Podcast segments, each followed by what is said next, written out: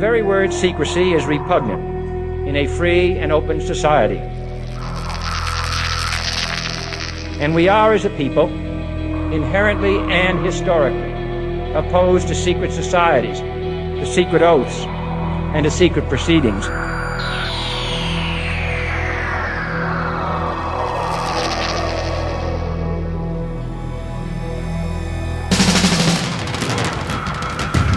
The questions you always had, the answers you were never given, the place to seek the truth. Welcome to Veritas.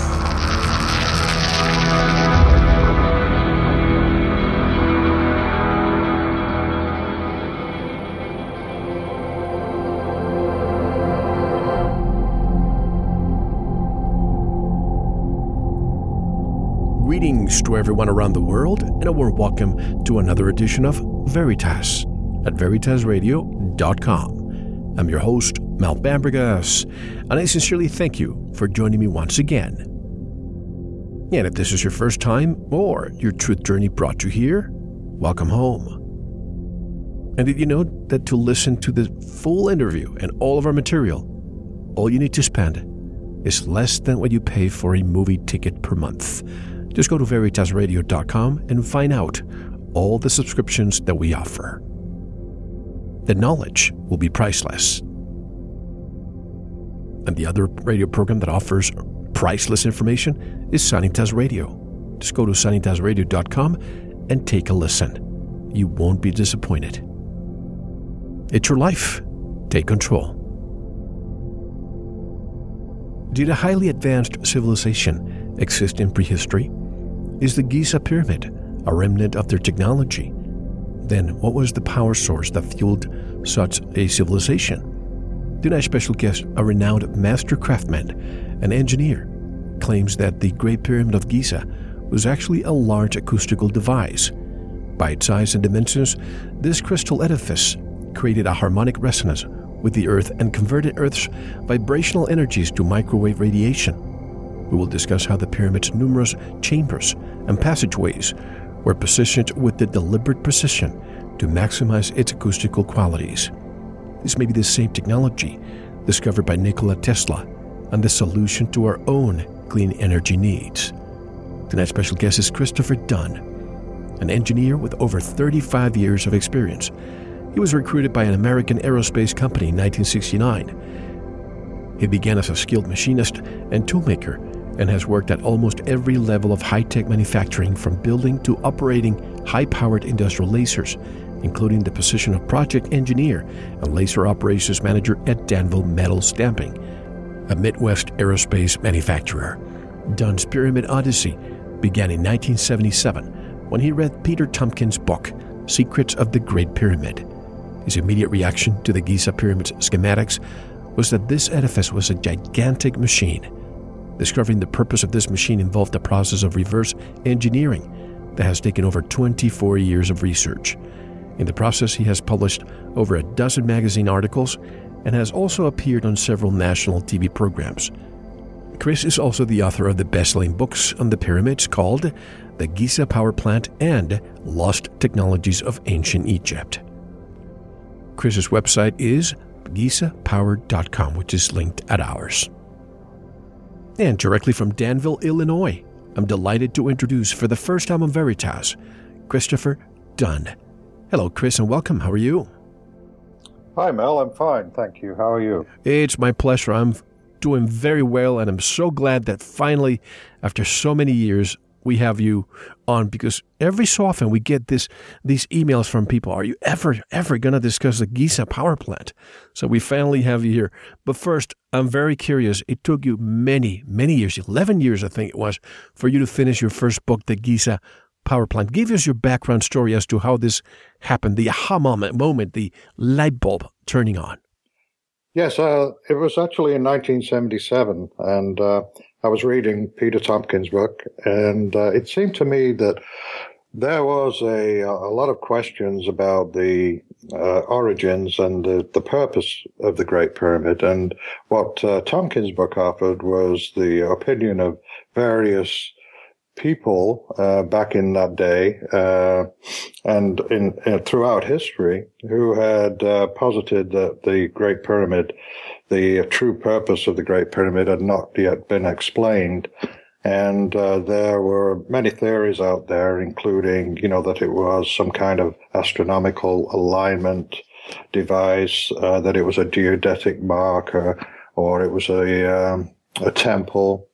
And uh, the uh, common theme seemed to be that that the tomb theory was unsatisfactory, and uh, and that there wasn't enough evidence to really support that theory.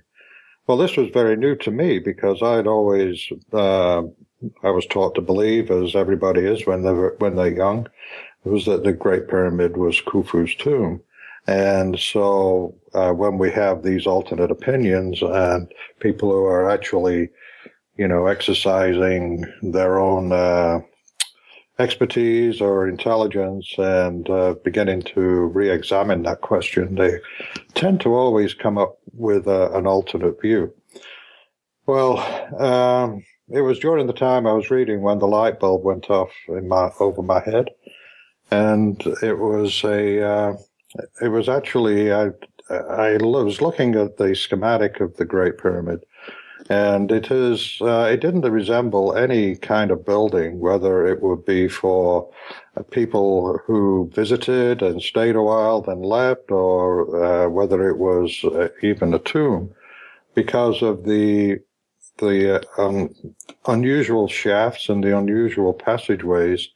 The, some of them seemed very cramped, you know. There was uh, like the descending passage to a bedrock chamber, uh, an ascending passage to... Uh, the Grand Gallery, and a horizontal passage from where the where the ascending passage meets the Grand Gallery, uh, and then the the conventional theory about how why these passageways exist uh, doesn't seem to make any sense. Uh, it, it's always a uh, it relies on the capriciousness of the of the king at that time, who uh, originally the subterranean chamber was destined for to be his his uh, tomb, but then he changed his mind, and so they constructed the uh, horizontal passage in Queen's Chamber. Then he changed his mind again, and they went further up into the Great Pyramid and built the so-called King's Chamber.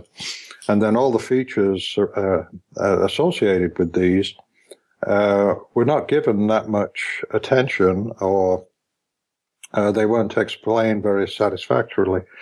For instance, the uh, above the so-called King's Chamber, which is actually uh, constructed out of granite and not limestone like the rest of the pyramid, but the above the the King's Chamber there are these uh, series of beams, granite beams weighing up to seventy tons. There's about forty-three of them in all. And these uh, granite beams uh, were theorized to allow the uh, the king to have a flat ceiling on his chamber, and not a uh, not a gabled ceiling like you find uh, down below in the in the Queen's Chamber. Uh, but the five layers that, uh, of granite beams, you could actually achieve a flat ceiling without having to put superimpose five different layers of, of granite beams to accomplish that. And it, it was clear that the only thing that uh, is supporting the mass of the pyramid above are the gable blocks at the top that uh, span the entire uh, chamber, and that the layers of granite beams are holding up nothing more than their own weight.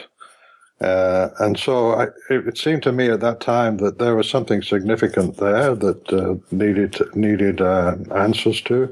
Also, the unusual shafts that, uh, that penetrated the pyramid from the King's Chamber to the outside, um, they had to have a purpose. And uh, what was their purpose? Why did they? Why was the chamber made out of granite? And then a very, very interesting Uh, feature that was uh, noted by Sir William Flinders Petrie in the late eighteen hundreds was that the uh, chamber, the King's Chamber itself, had expanded over an inch.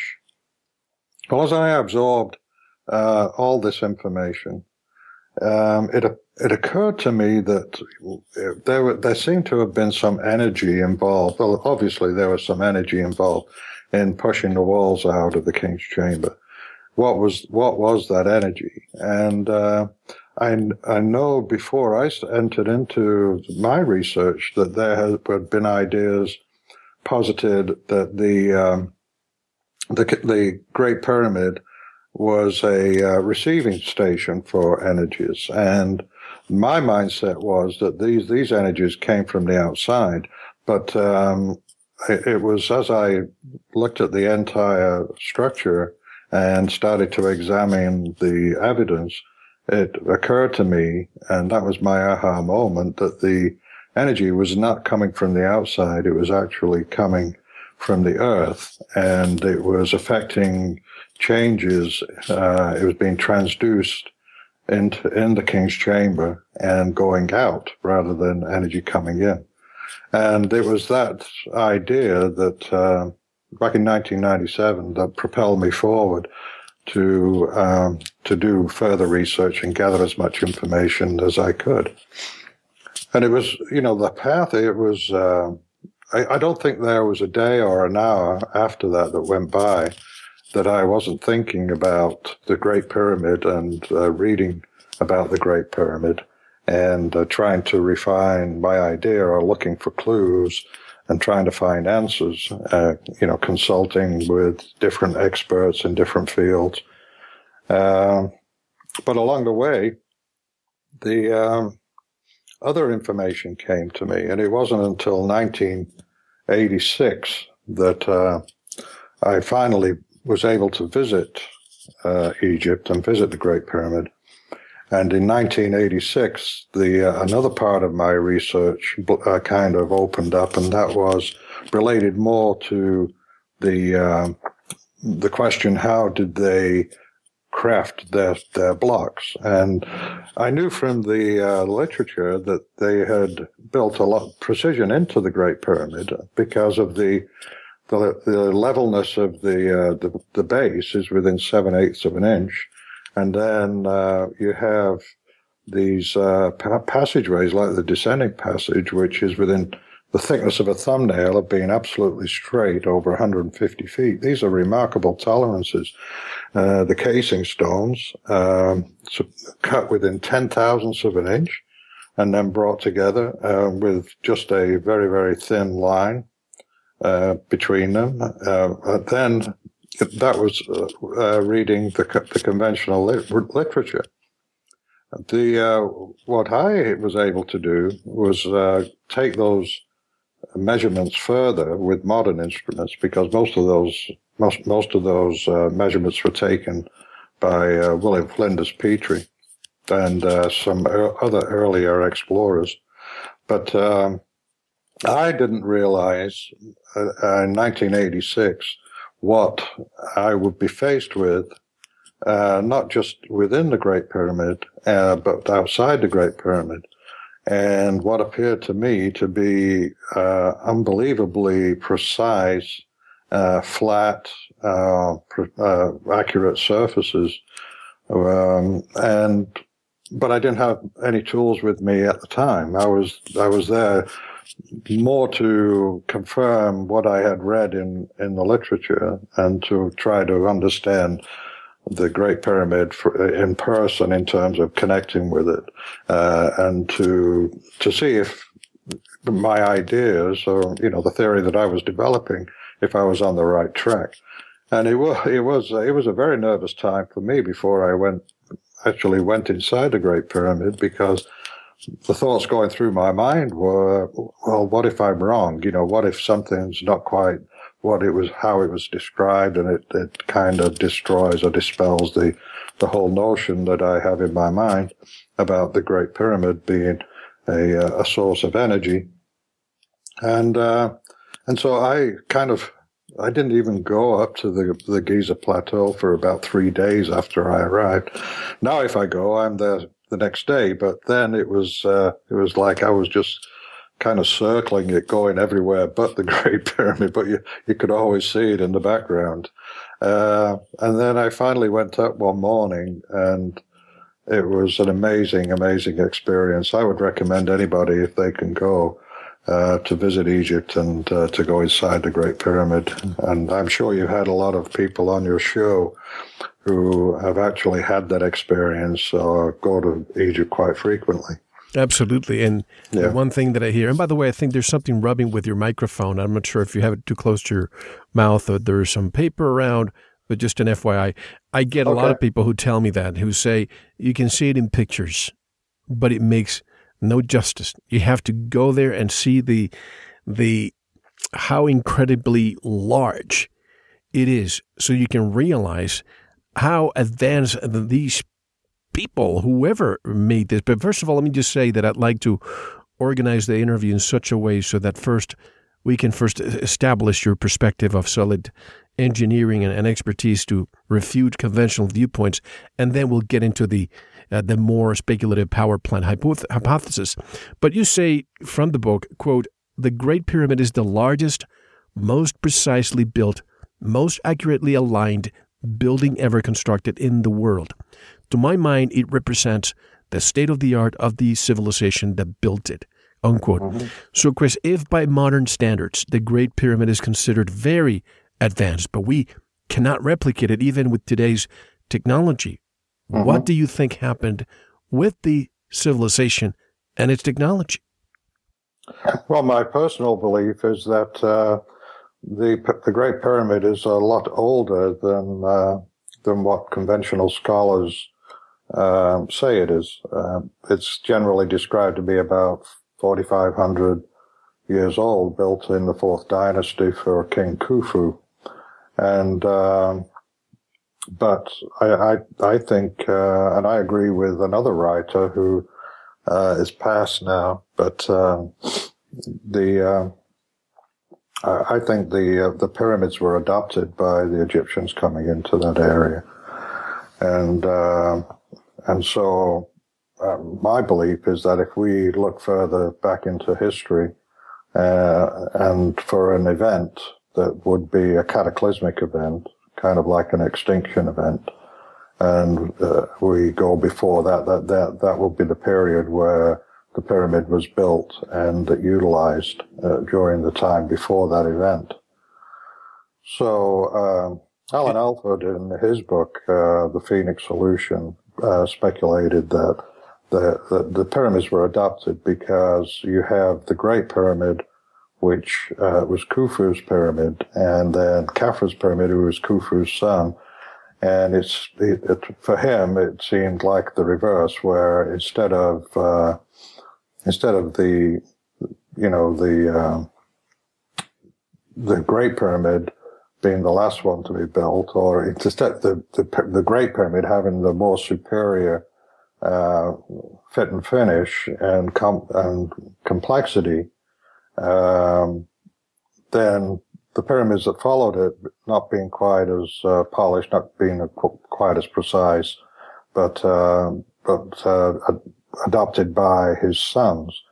Uh, and, and grandsons. So the, what you have is a, a procession where the uh, king takes the, the biggest pyramid, and then you know the uh, the fa the rest of the family have what's left. But um, that's generally you know what uh, my theory. But I think that, that if you go to Egypt and you go to the different sites, you'll see plenty of evidence of where there's been massive upheaval in terms of um, the destruction of the sites, the destruction of the monuments, uh, thousand-ton statues uh, uh, toppled and broken.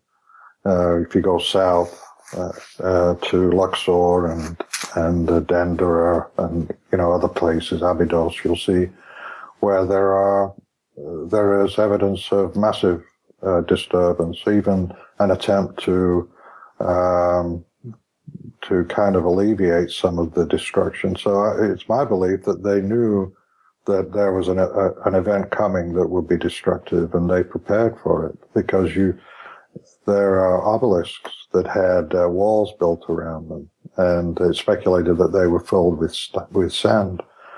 And that would be, uh, uh, a, a good thing to do if you wanted to protect the obelisk or stop it from falling. And then, of course, there you have obelisks that, that have been uh, thrown and, and thrown to the ground and, and broken. So there's a lot of destruction uh, at these sites, uh, and particularly, you know, everywhere. At any site that you go to, you'll find evidence of destruction. You mean cataclysmic destruction, perhaps? That's how it appears. That the, these these blocks, uh, the block there are blocks in at uh, Abu Ghraib that appear to have been thrown up in the air and just crashed down and split, you know, cracked in two, sitting on odd angles. And uh, where, where you know, natural settlement or even a, you know a common earth, earthquake um, w- may, wouldn't, unless it was a, a an unbelievably powerful earthquake. Uh, and I think that's what we're looking at, because if there there was a comet strike or something like that, uh, then you would have a you know a lot of ground or earth movement that. Uh, could cause those, that destruction. And there is, you know, there are, there are books out there that describe a, an event, uh, almost ten thousand years ago. I think Robert Schoch has mm-hmm. written a book about, about it. Uh, he, uh, has a galactic wave or something that struck the galactic superwave. Right. And, uh, so there are events that we can point to now, whereas, you know, when I started to write my book, the uh, I, I pretty much kept with the conventional dates, and it was my it was my uh, kind of policy that I was I was just uh, trying to reconstruct from an engineering viewpoint the uh, the structure itself and analyze the blocks and and then provide an opinion on how the blocks were cut, um, and a theory on how, how the pyramid functions, not getting so much into the history uh, of the pyramid or how the civilization ended, what what happened. But uh, but then, since then, uh, you know, I'm hearing other opinions, and uh, it, it seems that there there is a you know there's a strong Uh, a, uh, a strong school of thought that uh, actually settles on the, the cataclysm theory, that there was something that happened in the past to uh, to cause the destruction of, of that civilization. And what we're looking at now is just the skeleton. And, you know, if you were looking at just the skeleton of a civilization, can you imagine uh, what what it what it looked hmm. like when it was flourishing? That was a question that I had for you later. If you, as the, with the eye of a an engineer, a craftsman as you are, just trying to imagine how the Great Pyramid would have looked like when it was at its prime. Can you imagine how that would be? Can you verbalize that? Yes, I mean, what you had was a, uh, a highly polished building uh, that shaped like a pyramid.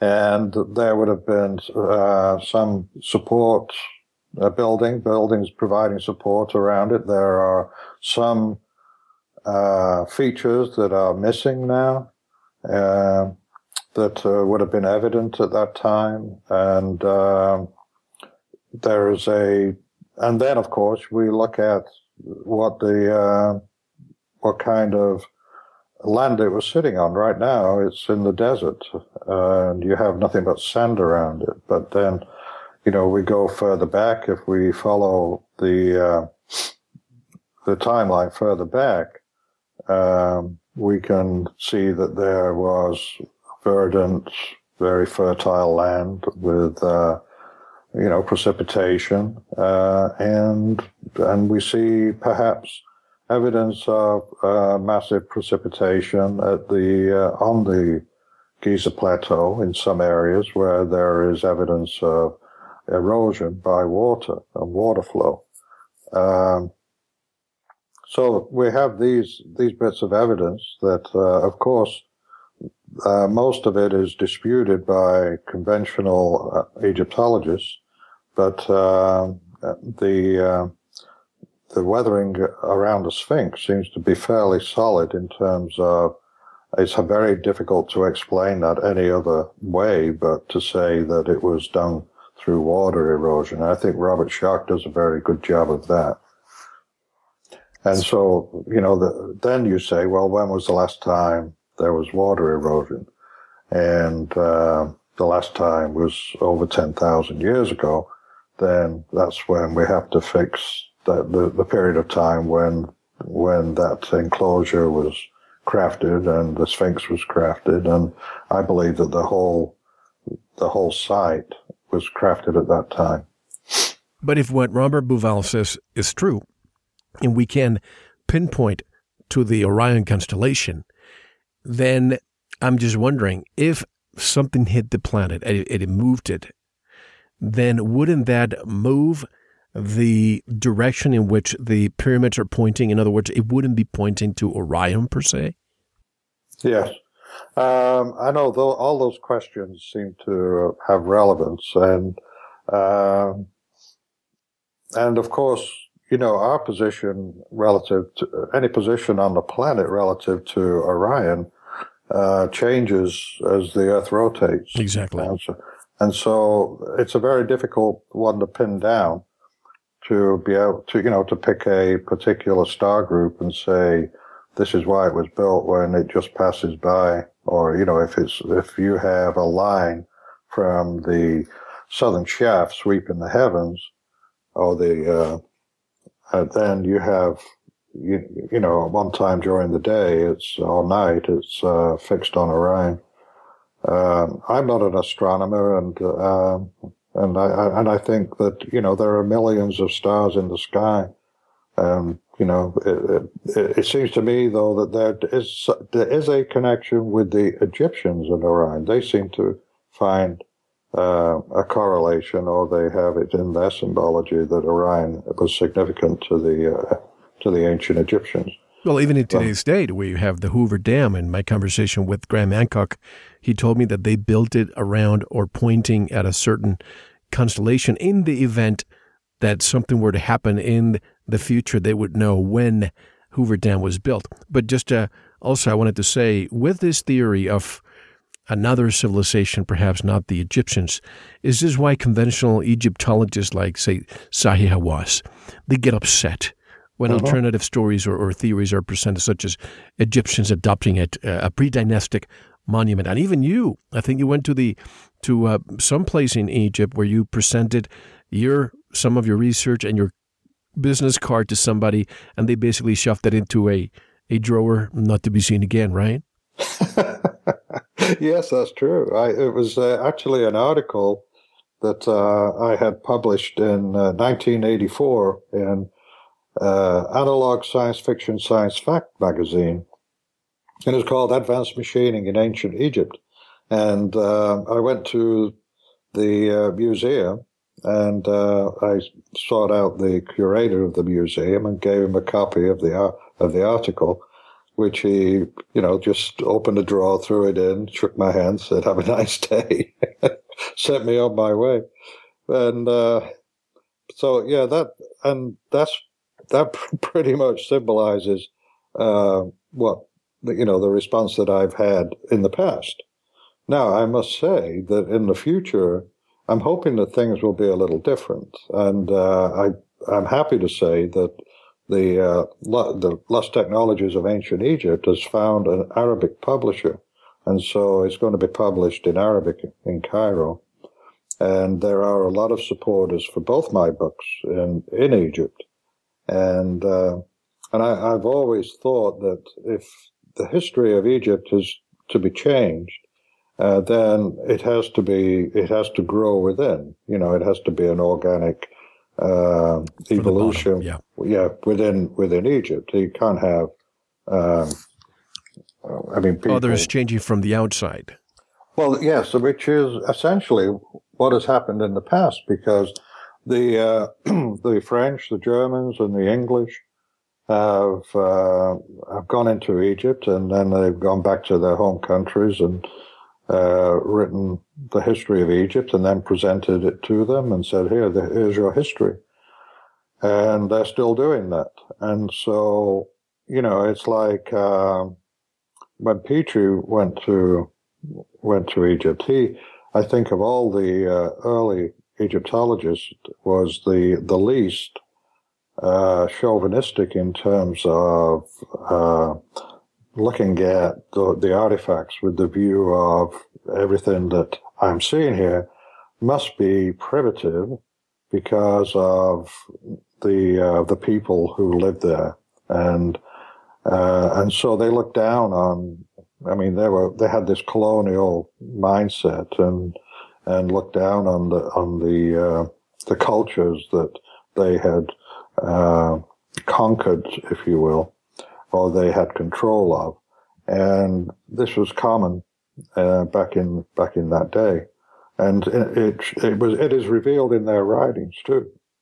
Where a lot of early writers, they there uh, there is a kind of a racist undertone in how they talked about and how they discussed uh, the people of of Egypt. So, but uh, Petrie was a uh, he was a, a surveyor, he was a technical person, and his father was an engineer, and um, and he he tried to change the mindset of his. Uh, Of his peers, uh, he was funded by the Royal Societies, and so, you know, he had to be very careful. But he pointed out uh, artifacts that could not have been created by the methods that we we know primitive people used to craft stone, such as, you know, using bone or wood and sand or copper and sand. Uh, and abrading something, just scratching it out and removing material that way. And he uh, described artifacts in his book, uh, Pyramids and Temples of Giza, that described uh, uh, artifacts cut on lathes. And uh, actually visiting his museum in London, the, the Petrie Museum, and, and ident- examining those artifacts, um, uh, having worked in manufacturing uh, for about fifty-two years, Uh, you sit up and take notice when you see these tool marks in hard stone that are precise. Uh, they have uh, clearly defined geometry, and then there are, you know, they are they show a proficiency and an accuracy that uh, you can't achieve by hand. I mean, they are definitely created on a machine. And so, obviously, though, the machines are not uh, are not available for us. I mean, they're uh, they've disappeared, eroded over time, or taken away. Uh, or these artifacts were created uh, in a different area of the earth that may not, may or may not now be uh, be around. I mean, you know, we know that there are sunken civilizations and uh, a huge. disturbances uh, that uh, wiped out whole civilizations. The, the myth of Atlantis may not be such a myth. I mean, it could be a reality um, in terms of the uh, the advanced nature of its people and uh, and its destruction.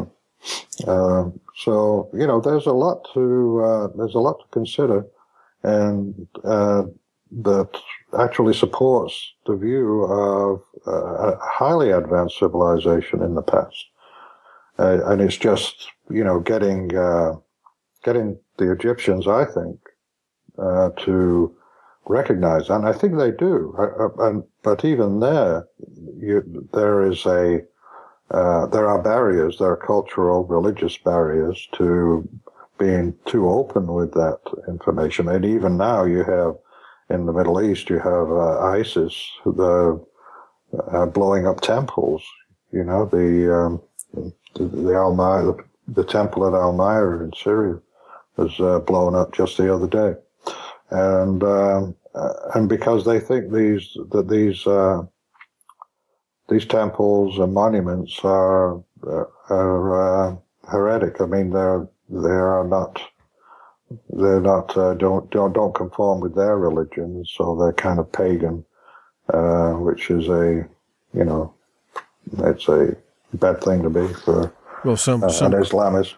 Some call ISIS uh, Israeli a secret intelligence service, but that's a different story. But does this have yeah. to do with patrimonial pride or ego? In other words, as you say, the British, the French, the Germans come to investigate and go back home, deliberate on their findings, and rewrite the history and possibly say, there's absolutely no way that the Egyptians built built these monuments. So they adopted them. I can see how ego gets in the way. Uh, yes, uh, but they did not say that the uh, Egyptians adopted them. They placed the construction of the pyramids in the, at the time of Khufu, and the tools to create them were the tools that are found in the archaeological record, or only the tools that were uh, conceivably uh, available to Ru the rudimentary ancient. tools. Rudimentary tools, copper, copper chisels, copper tools, copper saws, um, quartz sand, hammers, uh, pounders, stone pounders. All of these uh, primitive tools uh, are credited with creating some of the most uh, incredible artifacts and uh, and buildings that you've ever laid eyes on. I mean, it's not just the pyramids themselves, but if you look at uh, the geometries and the perfection of a Ramses statue, uh, I mean, those are those, those are amazing statues. The symmetry, the geometry, the Fibonacci sequence present. Well, it seems that there uh, there is a, a sacred geometry that uh, is evident, whether it is uh, it flows from a, a system of measurements that they had, but we don't know about. But uh, it seems that, you know, in nature, uh, just as we look at at the the uh, the harmonics of nature, where where you have the uh, the human body, uh, the development of flowers, the uh, you know the, the it's like the Fibonacci spiral is is multiplied over and over and over again throughout uh, throughout you know throughout nature, the universe, and and, and the universe. Yeah. So if we if we uh, wanted to wanted the, to build a, a society based on harmony, then we would have to build it with the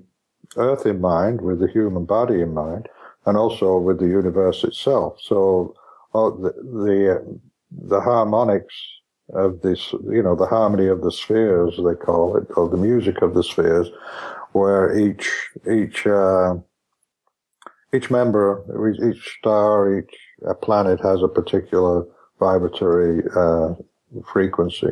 And uh, these are in harmony with each other. Um, and then, so to build a structure that uh, mirrors that, mirrors those harmonies, such as the Great Pyramid, where you find the frequencies of the universe and of the planet built within the king's chamber, built within the pyramid itself.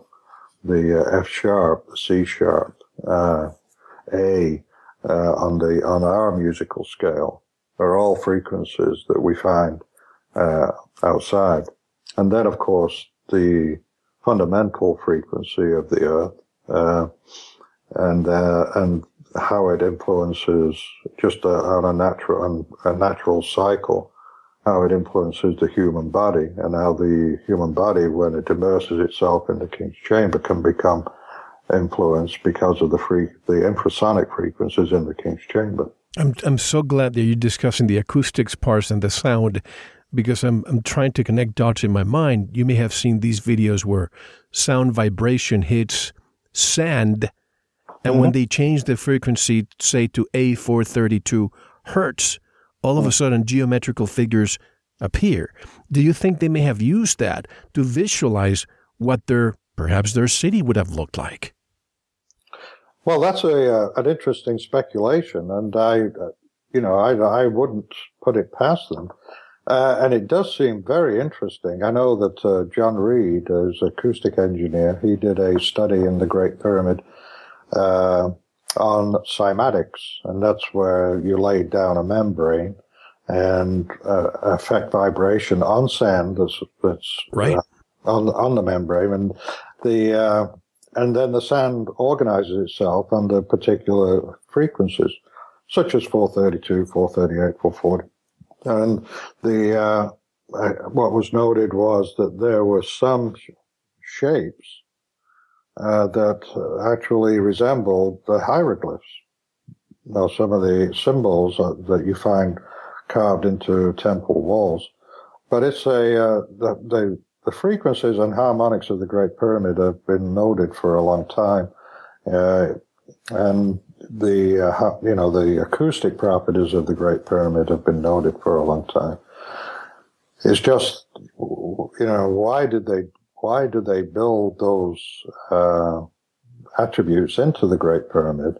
And the uh, what I propose in the Giza Power Plant is that they were they were actually responding to the energy coming from the Earth. The, the uh, they were actually relieving the stresses of the Earth by driving it into harmony, and uh, and this was accomplished by uh, driving the pyramid to frequency, uh, like a tuning fork, maybe. Right, exactly, but it. Uh, There is a gentleman in Bellingham, Washington, who has demonstrated that the descending passage, if you add a few components and you allow water to pass through the the uh, subterranean chamber, uh, it will vibrate or it will pulse, and uh, it has a heartbeat. I went out to witness his uh, pulse generator, and um, I, I was amazed because he, he had it built on. He lives on a hillside in Bellingham, Washington, and he had his uh, he had it set up on the hill. He had a catch pond um, at an elevation, and then a, a downpipe which uh, represented the descending passage, and then the it, it had a model of the. of the subterranean chamber, and then it flowed down to a wastegate, which had a flapper valve on it. But the uh, but when he started the started it up, and that water flowed down, it was it was thumping. I mean, the the, the whole ground was thumping, but it wasn't a, a you know just a uh, equal interval thump, uh, thump. It was it went lub dub lub dub lub dub. And I measured the uh, frequency, and it was about sixty beats per minute, uh, which is quite remarkable. And uh, and so we have represented the, the technology within the pyramid, the Great Pyramid has been demonstrated to be associated with uh, a human heart, and the pulse of the the Great Pyramid can then. Uh, resonate uh, up into the Great Pyramid, but also into the Earth itself, and because it, you know, it it would be affecting the the uh, the plate, the tectonic plate that it's sitting on, it could possibly uh, attenuate any kind of stresses that are built up in a subduction zone, uh, where that eventually might. Uh, release its energy after a buildup of stresses and, and that result in an earthquake. So the uh, that's a piece of the information, that's a piece of the technology of the Great Pyramid that I didn't have uh, when I wrote the book. I did I did describe in the book that the uh, subterranean chamber held the uh, held the devices to drive the pyramid uh, to resonance. I wasn't even thinking of hydraulics there at the time, but uh, it was uh, I was delighted to see that uh, John Cadman had had actually demonstrated that with water. What do you think, Chris, is the reason that so many people believe that the Great Pyramid was built by super beings who came to Earth from another planet? Uh, it was built through divine inspiration or was placed on Earth completely intact by the hand of God. Why can't people accept that perhaps a more advanced civilization existed thousands of years ago?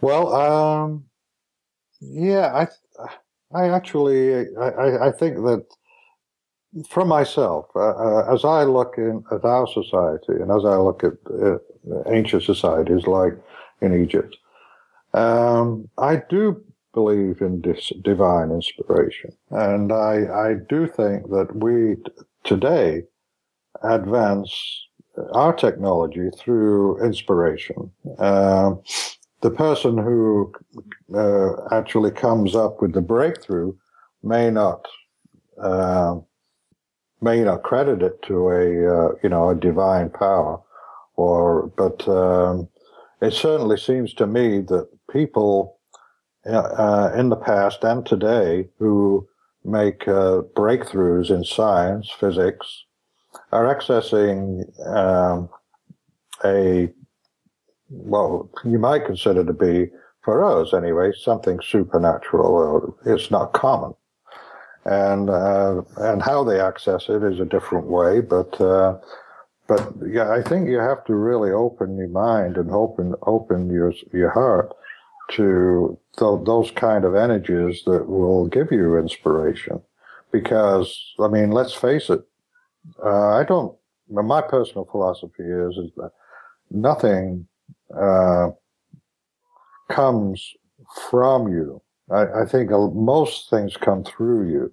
Uh, whether it is the reorganization of technologies based on ideas of other people, uh, or technologies that other people have, have, have uh, demonstrated, uh, and then exploring different uses for them.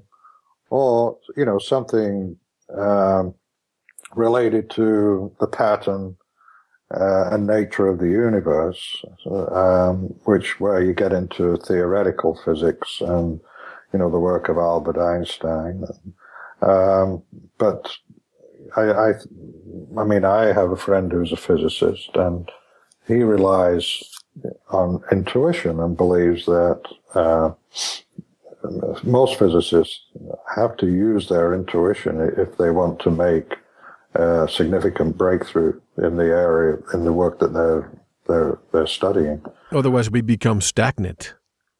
Well, yes, I mean, and also we become, uh, uh, you know, we we become arrogant, and uh, we're, once you once you believe, once you start to believe that everything.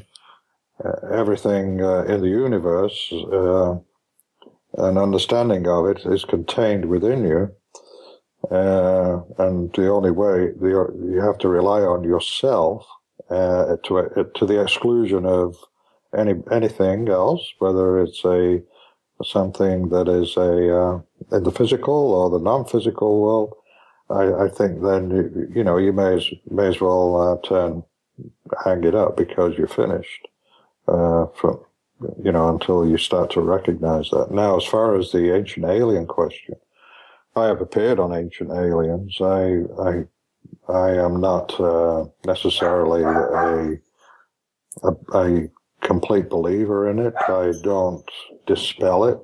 Uh, I don't, you know, uh, I'm not a ancient alien theorist, uh, as I may have been described on that television program. But uh, the uh, intervention in terms of uh, a different culture coming into a country and and helping or bringing new ideas and uh, teaching and training the the local people how to do things, that happens every day, and it has happened, you know, in our civilization for hundreds of years, where there's been a cross-pollination of ideas and, you know, the export and import of technologies from different countries. So um, it's well, human nature. Isn't this the problem with academia? You have exceptions of members uh, of academia who step outside the box, like Professor Robert Schoch.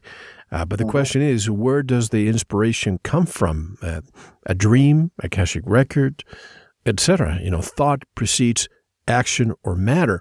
I mean, I think, this is just my opinion, I'm not a scientist, but I think we have repeated the cycle again and again. And I think the cycle will be repeated again when spirituality and uh, science separate, and one says that one's better than the other, then we create wars, we wipe ourselves out. What would happen in the future after a cataclysmic event that we create? That maybe the few survivors in the future may dig a little bit, maybe you know, a few inches under the soil and find plastics. And they would call us, oh, that was the civilization of plastics. Well, they may find an iPhone or they may find an iPad, but that doesn't mean that aliens created that. No, it doesn't.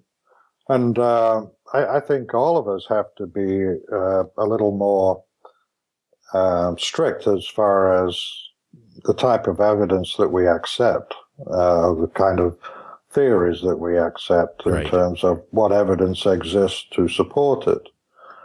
But um, it, it's it seems to me that I, I think that the the scientific method, of course, and the Cartesian view is uh, is a three dimensional surety in that uh, if somebody can demonstrate, if somebody says that, well, I got this through, uh, you know, I was talking to.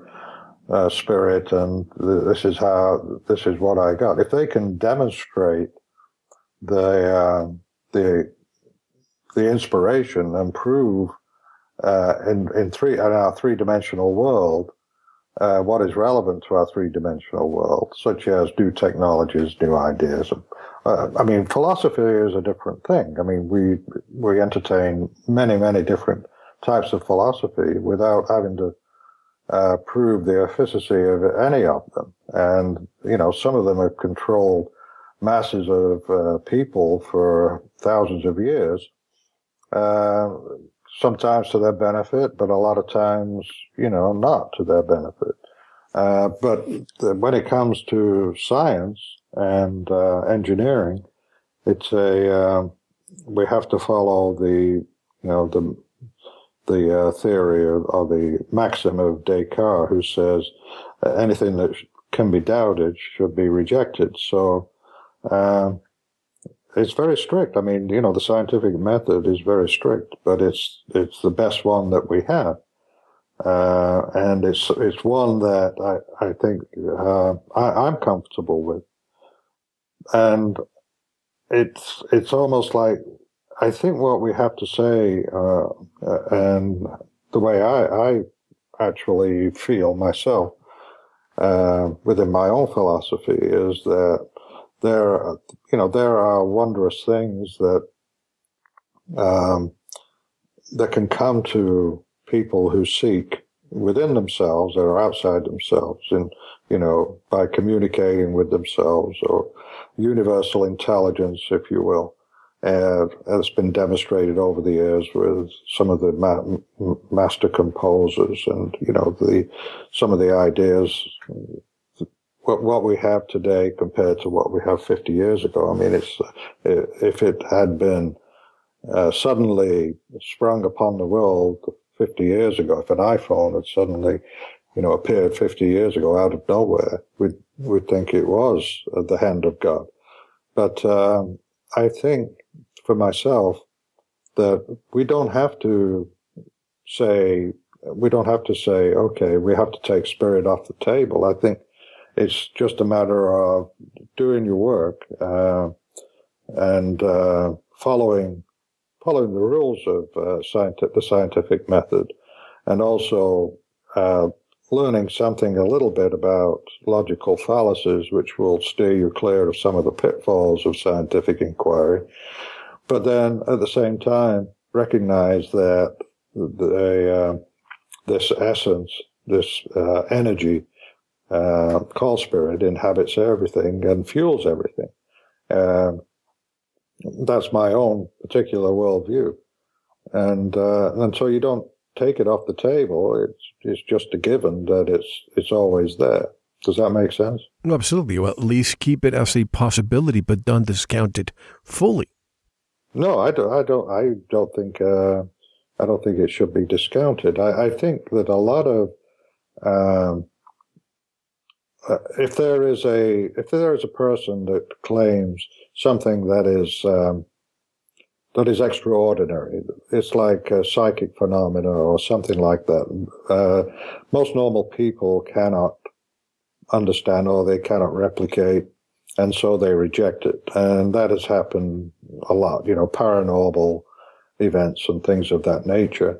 And uh, and so then it's very difficult to prove those things. And so you do have the rise of uh, skeptics like James Randi, who will uh, challenge yeah. challenge challenge those people. Uh, and you know they should be challenged. I mean, if somebody is uh, selling a, uh, a a a product, or the you know which is their psychic ability, yeah. I'm not saying it's snake oil, but it, I mean they uh, and to. And to that person and any person who uh, is attracted to them, uh, it may be the most beautiful and beneficial relationship that you could have. But uh, uh, you know, it's uh, it's very it's it's an area, the bridge. I, I'm not necessarily I don't want, want to cross. I mean, if if if there is a, if there is a a use for the this. Uh, these insights or intuition, uh, you know, I think we should, I think we should recognize it and bring it into our everyday work. A lot of things. Aristotle, who said, it is the mark of an educated mind to be able to entertain a thought without accepting it. But for example, we go yeah. to school, we'd go to school when you were little children, and history books talk about the pyramids. And the first thing they say, it was a tomb. All and right. this is how it was built, blah, blah, blah. Now let's right. discuss what Egyptologists teach. What is it? What? How do they? How do they cut the stone? How do they move and carry the stones? And their building methods. Tell us. Well, yes, Egyptologists will tell you that uh, the stones were cut using copper, uh, using wooden ha wooden mallets uh, and stone pounders, stone chisels. Uh, There is evidence of the use of saw saw saw work on the on the Giza plateau and in other parts of uh, Egypt, and uh, so they would say that the saw the saw work was done using copper uh, saws with uh, sand, and you know there have been articles published on that, opinions published on that.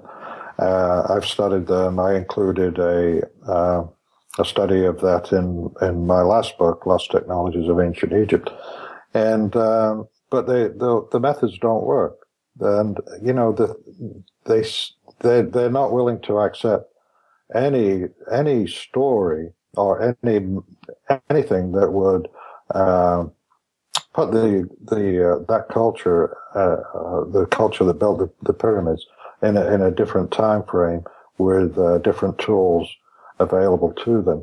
The uh, the movement of massive stones is one thing, you know, and so we have these really pathetic attempts to move small blocks uh, to demonstrate how the great how the ancient Egyptians uh, moved massive blocks, you know, like uh, five hundred ton obelisks, uh, a thousand ton statues. Uh, you have, you know, I mean, incredible.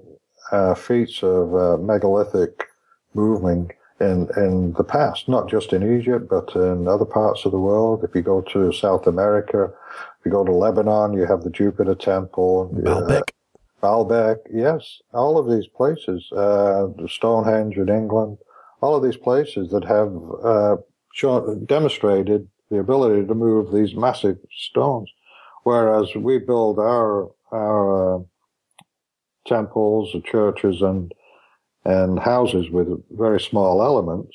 Uh, those ancient cultures were using huge elements. Um, you know, their stones weighed two hundred tons, where our stones will weigh a few pounds, uh, enough for a person to carry, right? So that's a, uh, you know, that those seem to be signatures of a civilization that were a, a lot more, a lot more advanced, or even not necessarily along the same path that we are in terms of, you know, we can't automatically jump to, well, they had uh, iPads and iPhones back then. Uh, we don't know. They could have had a very simple, rudimentary means of being able to lift very large weights. Uh, and if you want an example of that, you go to Florida to, and to Coral Castle. And yeah, Ed Leedskalnin. Ed Leedskalnin built uh, Coral Castle. You know, a five foot one, five foot two guy, weighs a hundred pounds. And at night. At night, lifting a thirty ton block of stone, uh, and then twenty-five ton blocks, twenty-three ton blocks. I mean, this guy was doing some very significant work, and uh, he wouldn't allow anybody to watch him. Uh, he moved it. He moved the entire place he, at one point. But he moved it, yeah, yeah. He moved. Uh, he moved most of his large, large uh, blocks from uh, Florida City to Homestead, up, up to Homestead, yeah. And uh, and so you know that that is a story in and of itself. I mean, the, how how Leedskalnin did his work. What was, do you uh, think about Ed Leedskalnin? This is a humble person who came to to America when he was young, and you know, allegedly because of the love he had for a failed love he left behind, he did all that. That was allegedly the inspiration. Where do you think he got? Well, I guess it's the same question about the Egyptians. In this case, where do you think Ed derived that knowledge? Well, that's an excellent question. Um, he was definitely uh, eccentric. Uh, he came came to America from Latvia. He worked in the in the logging industry up in the, the Pacific Northwest, and then traveled down through uh, California, I think, and worked at a uh, a quarry, worked as a quarryman, and then uh, he made his way down to Florida. But he was supposedly very ill. But he always he he claimed that. Uh, He had, he knew the secrets of how, how the Great Pyramids were built. And when you consider all the other um, theories and people who tried to prove that they knew how the pyramids were built, um, he was the only one that was actually able to demonstrate something uh, uh, that shows that, yeah, he, he must have had something. And... Uh, And so when you go to his place in Florida, you find you find a, a it's a puzzlement. You know, I mean, it's like um, how how did he come by that information? Uh, obviously, he had gathered a lot of technical skills along the way, uh, working in the quarries and working in the logging industry, and um, and he was uh, a student of the universe. He He, he wrote about that, and he also wrote about the nature of electricity and magnetism. He had a different view than uh, what conventional science has, for physicists have. He believes that all matter is made up of individual magnets, uh, north or south, and it's these magnets, their movement through matter and through space, is what we uh, what we interpret as uh, electricity and gravity. So, uh, of course, you know, there's some people who say, well, that's just gobbledygook. You know, it's just crazy because, uh, it, it does, it does, uh, go against what, uh, what traditional science will teach us. But Can we have, a, go ahead, finish your thought.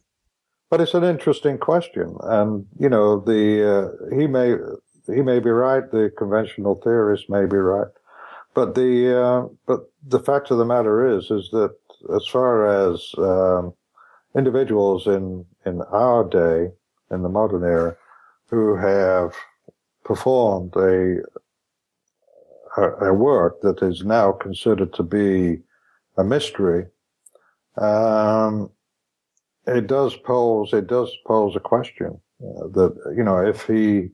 is correct that he knew how the, the pyramids were built, and by demonstrating that he was able to float these large blocks of stone, which he is uh, it's it's been you know there's a legend about kids who watched him uh, snuck into the snuck to the castle and looked over the wall while he was working and saw him floating a stone in the air.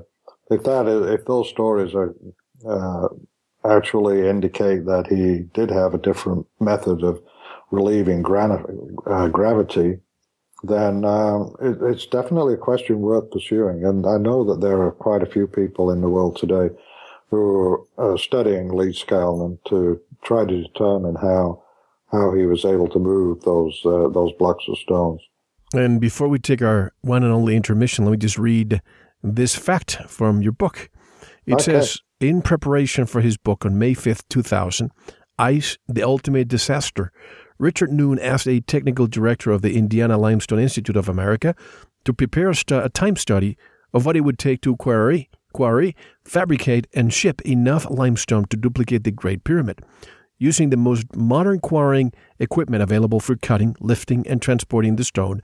Booker estimated that the present-day Indiana limestone industry would need to triple its output.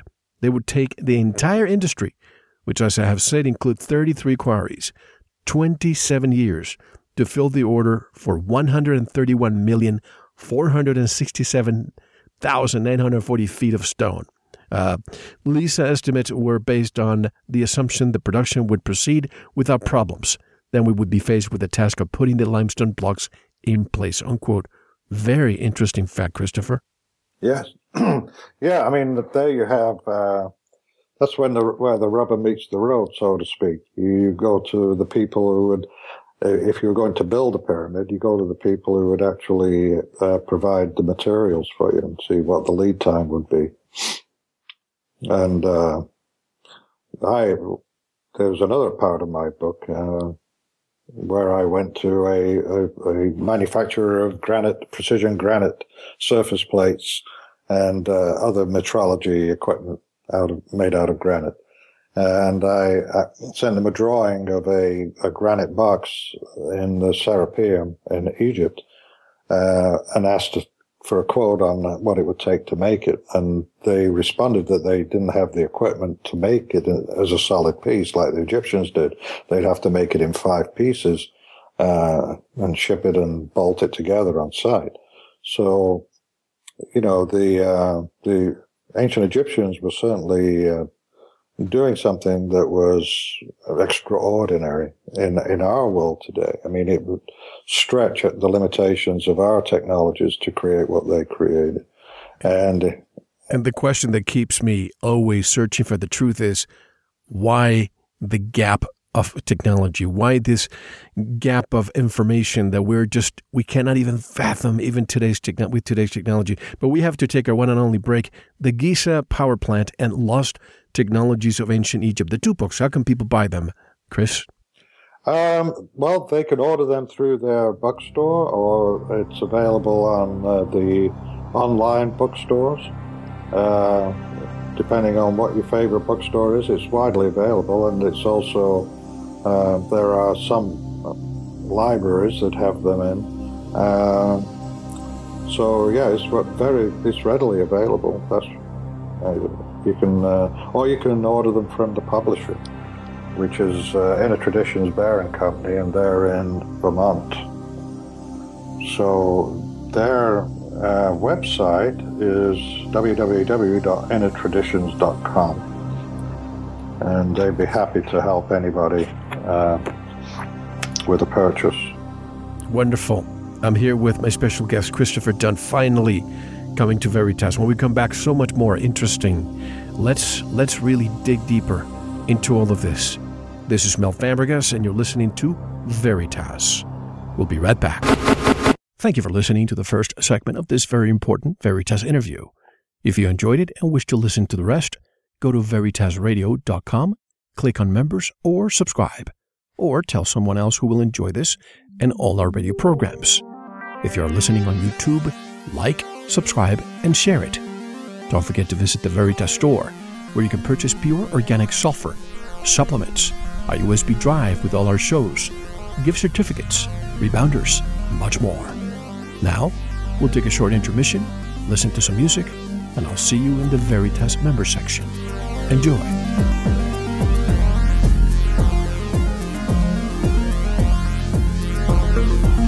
Thank you.